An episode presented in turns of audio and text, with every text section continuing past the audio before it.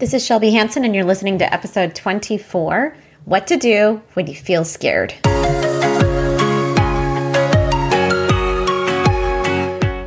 Welcome to the Creating Your Beautiful Life podcast. I'm your host, Shelby Hansen. I'm an invisible illness warrior, kidney transplant recipient, mom to four, and life coach for people who have gone through incredible health challenges. On this podcast, I teach you how to move forward from difficulty and disappointment into joy and abundance as you take charge of creating your own beautiful life. Hey everyone, how are you doing? I am coming to you with this podcast with some things that have come up for me and some of my clients lately, and I thought it would be super helpful to share here some of the thoughts and ideas that have come to me as I've been dealing with these kind of situations that can easily bring about fear and being scared, being worried, and maybe some anxiety and even some terror. So if you are experiencing any of those things or you have in the past, this podcast is going to be perfect for you today. Okay, I'm going to start out by saying a little over a week ago, my 5-year-old got bit by a dog. So he needed a stitch in his thumb and some antibiotics and a cast to immobilize his thumb. And while it was really a scary moment when it happened, right after it happened, I noticed that I was just like eerily calm. And this is because my flight or fight reflex had kicked in. And I knew that I needed to get him the care that he needed. I was really focused on helping him. And I had that adrenaline rush that comes that really helps you to be able to have this heightened sense of awareness and focus in the present moment. And I was a little bit surprised how I wasn't upset about anything that had happened. I was just really had one goal in my mind, which was take care of my son in this moment. And it wasn't very severe, but it was severe enough that we definitely needed to go to the emergency room and to get things checked out.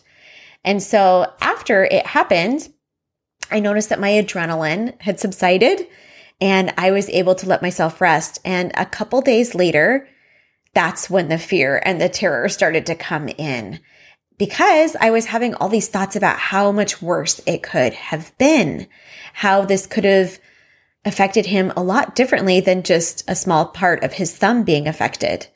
And so I knew it because those couple days later, I found myself on the couch eating a bowl of goldfish and watching Netflix, which there's nothing wrong with doing any of those things. But it was a clue to me that something in my life had gone wrong because it's been a while since I found myself on the couch doing something like that. And what I realized was that I was trying to self-soothe. I felt like those things were really comforting and I was trying to comfort myself and I just couldn't figure out, why am I doing this? Why am I trying to comfort myself? And then I recognized, oh, it's because I am really scared. And I've been really scared about what happened. And my brain is so practiced at going to the worst case scenario and how it could have been worse. And so I just knew that this signal that I needed to be extra nice to myself, extra careful and cautious with how I was treating myself. This concept is what I like to call future tripping.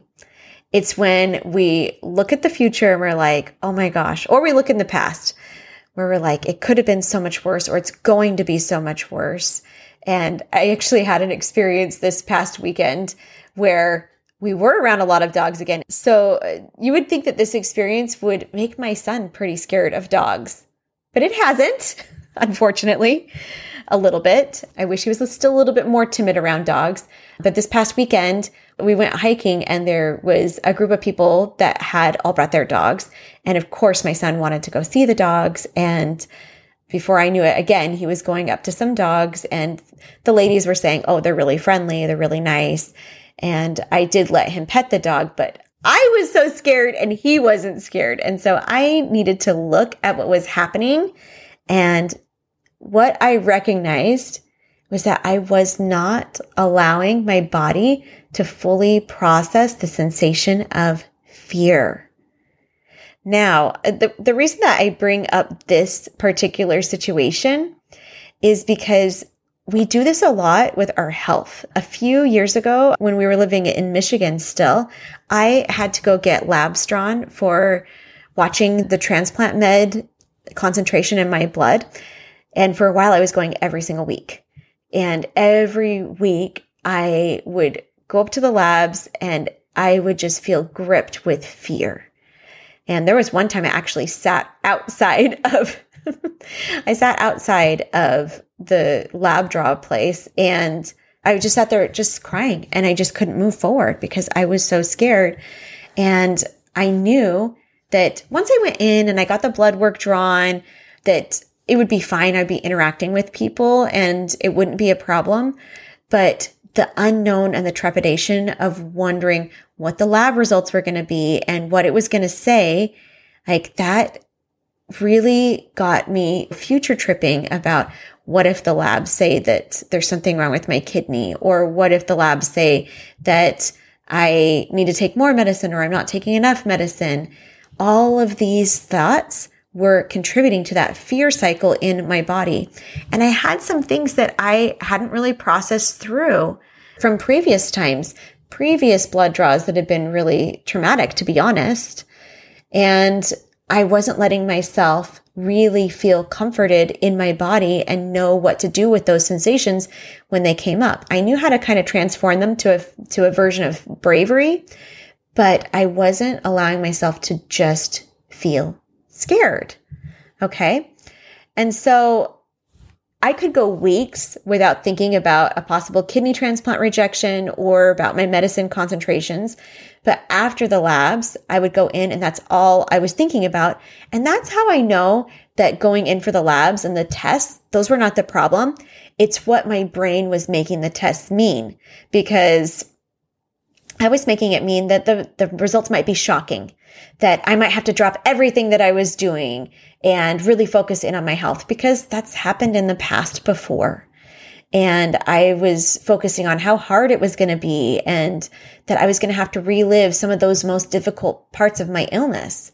But in doing that future tripping, I was also forgetting about all the love and support that I got when I was really going through some challenging times. And my brain, well, she's just lying to me, saying that I'm not going to feel secure and that I'm going to go through something really scary. Because when we really suffer, a lot of that fear is what's causing the suffering. And that suffering, that fear is just not true. And the thoughts are causing the suffering, not the test. Okay. Also, the lie was that I was going to have to go through this alone. But that's not true. I never needed to. I've always surrounded myself with a good support system. And because of my faith in divinity, I have that reassurance that I'll never be alone. And it doesn't really matter what faith system that you have. Any belief in some sort of a higher power is going to let you know that you're not going to be alone whenever you do go through something challenging. But our brains always want us to think, nope, something is going to happen and I'm going to be going through this all by myself. And that kind of thinking is what perpetuates the fear. It's what takes us out of our comfort zone. So this week I had a client who asked me how I deal with not knowing what my labs are going to say. And I walked her through this very specific exercise, and I thought it would be so helpful to bring it to this call right now. All right. And I thought it would be so helpful to bring it to this podcast today. So I asked her what she was making it mean that the lab tech was taking longer than she thought was necessary to run a test. And she was making it mean that something terrible was wrong with her health and that it was really scary. And she had this thought, well, I probably have cancer, which I'm sure you have had more than once if something has been going on with your health and you've had some unexplained things, unexplained answers and results.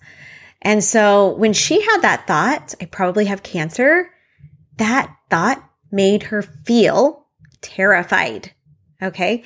And that's the same flavor of feeling that I've had when I don't know the test results for days. I go and I'll start to Google or I'll search Facebook groups and ask people to try to understand what's going on. And in effect, I'm only making my symptoms worse in my head than they actually are. And the reason that I found myself doing this is because I was creating all of this uncertainty and chaos and scarcity and scared for myself ahead of time so that by the time I would get the answers, that any answer that I get would almost seem like a relief.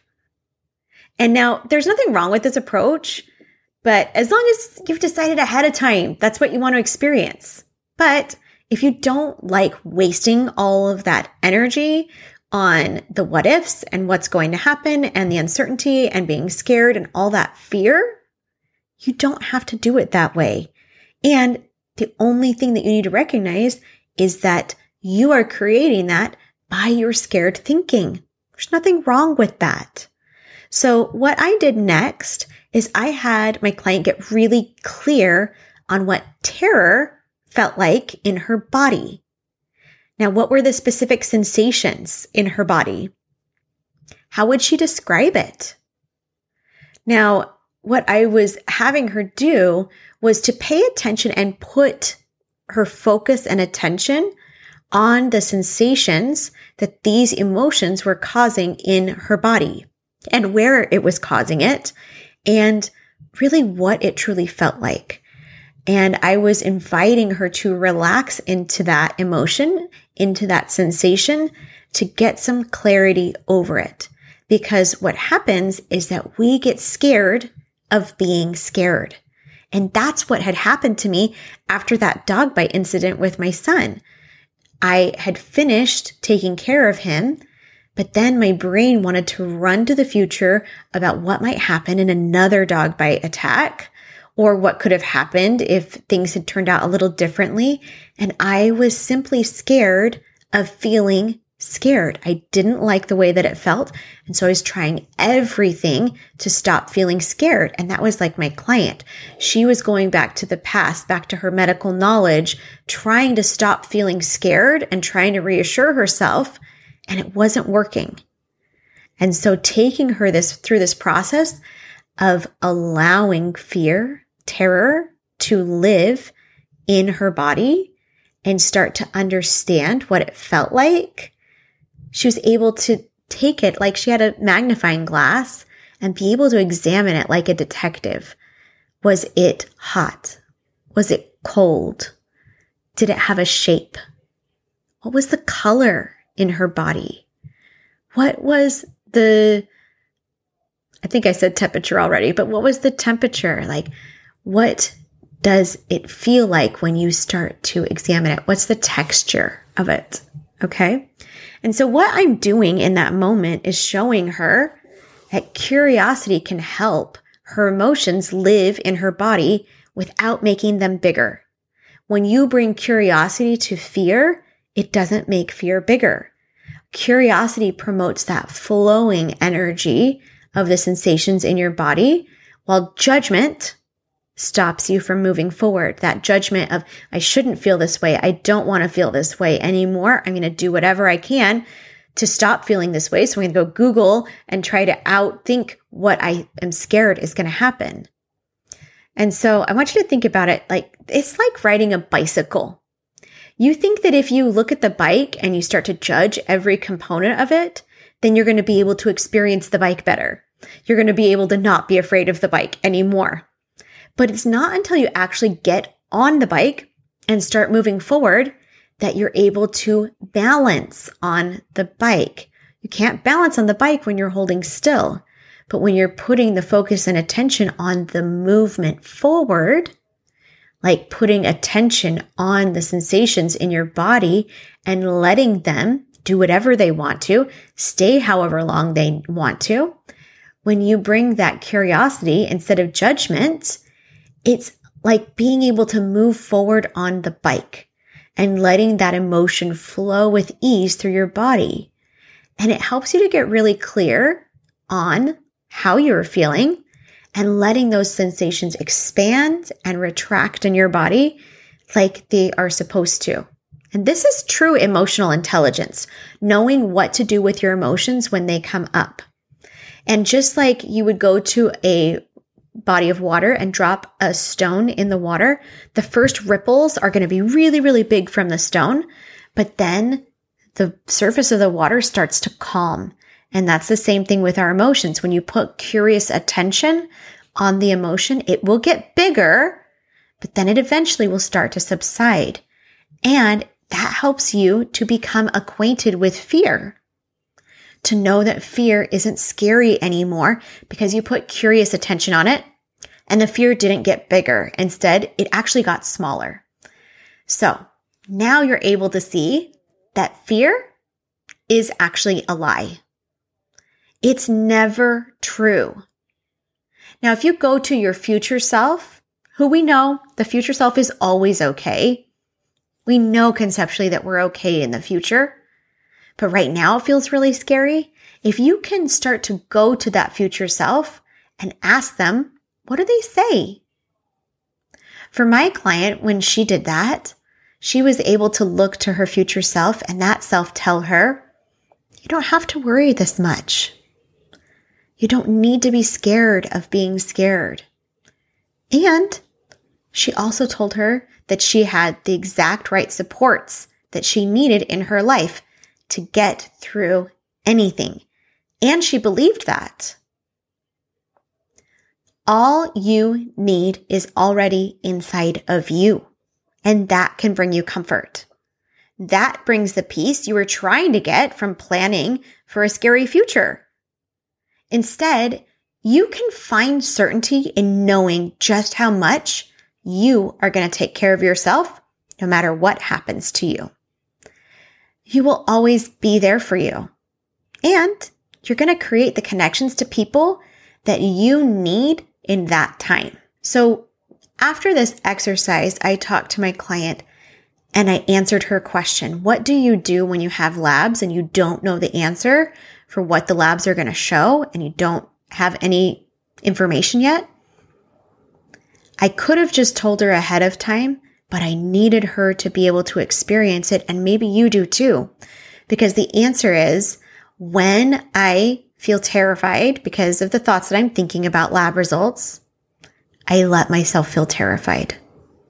I let myself believe all of the nonsense that my brain is offering me because I believe I've got a really good reason for thinking that. I have been through some situations that might make me scared of what it could be. I've got good evidence for it. And so I let myself be scared.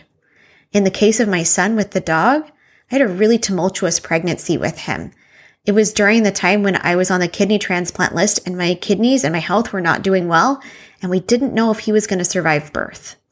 And I went through a lot of emotions, grieving the loss of him when actually nothing dangerous ever happened to him. And then watching him get bit by a dog brought up all of those old fears and old worries that I had that had been laying dormant, but I hadn't addressed them because I hadn't allowed myself to really process the fears that I had about his well-being. And as soon as I opened up and let myself really expand and settle into that fear in my body, as it dissipated, I was overcome by this immense feeling of love. And because I had allowed the fear to be present in my body, I had welcomed in the gift of being able to feel just as overwhelming of an amount of love because it was showing me I was feeling fear because of how much I love him. Because of how much love I have to give to all of my children, and especially for him, because of the hard things that I went through to make sure that he would be healthy to be here. And now I am healing that inner relationship with him and with me. So in summary, the best way to deal with fear is to feel fear. It may sound counterproductive, but it's the way that you can move through it so that you can get to the next state of being that you want to intentionally choose. I didn't even intentionally choose love after I felt the fear. I started to notice a different shifting sensation that I recognized as love. Okay, number 2, fear is a lie. Those things that you are scared of, so many of them never happen. And even when they do happen, you're not taking into account all of the other things that will happen when the, quote, worst case scenario happens. Because in my mind, my son getting bit by the dog, it was one of the worst case scenarios. And even in that moment, I was so shocked that I wasn't afraid because I had that fight or flight reflex that was in effect in the appropriate time. It was good for me to be in fight or flight because I was protecting him. And in that moment, it didn't feel scary at all. Our brain tries to trick us into thinking that when the scary thing happens, we're going to be in terror and dread. A lot of times that doesn't come till later because we haven't allowed ourselves to feel the fear. All right. 3, you are far more powerful and have more control in life than you actually know. There are things that you cannot control for sure, but you can control how you will care for yourself every step of the way. You are the person you've been waiting for. Now stand in that knowing. You never need anyone else to be there for you, but you. And then if other people are there, that's amazing. That's gravy. Let's take it. But you're the only one you need. The certainty is what you were looking for. And you can find the certainty in how you will care, love, and attend to yourself, especially when you're going through something challenging. All right. I hope that you have a great week, and I can't wait to hear how you deal with fear. Go ahead and leave me a podcast review and tell me what you do when fear comes up for you. All right. Bye-bye. Thank you so much for listening to the podcast. If you're looking for a life coach to work with, what are you waiting for? Let's get coaching together today. I hope you have a wonderful week as you take your power back on creating beauty wherever you go.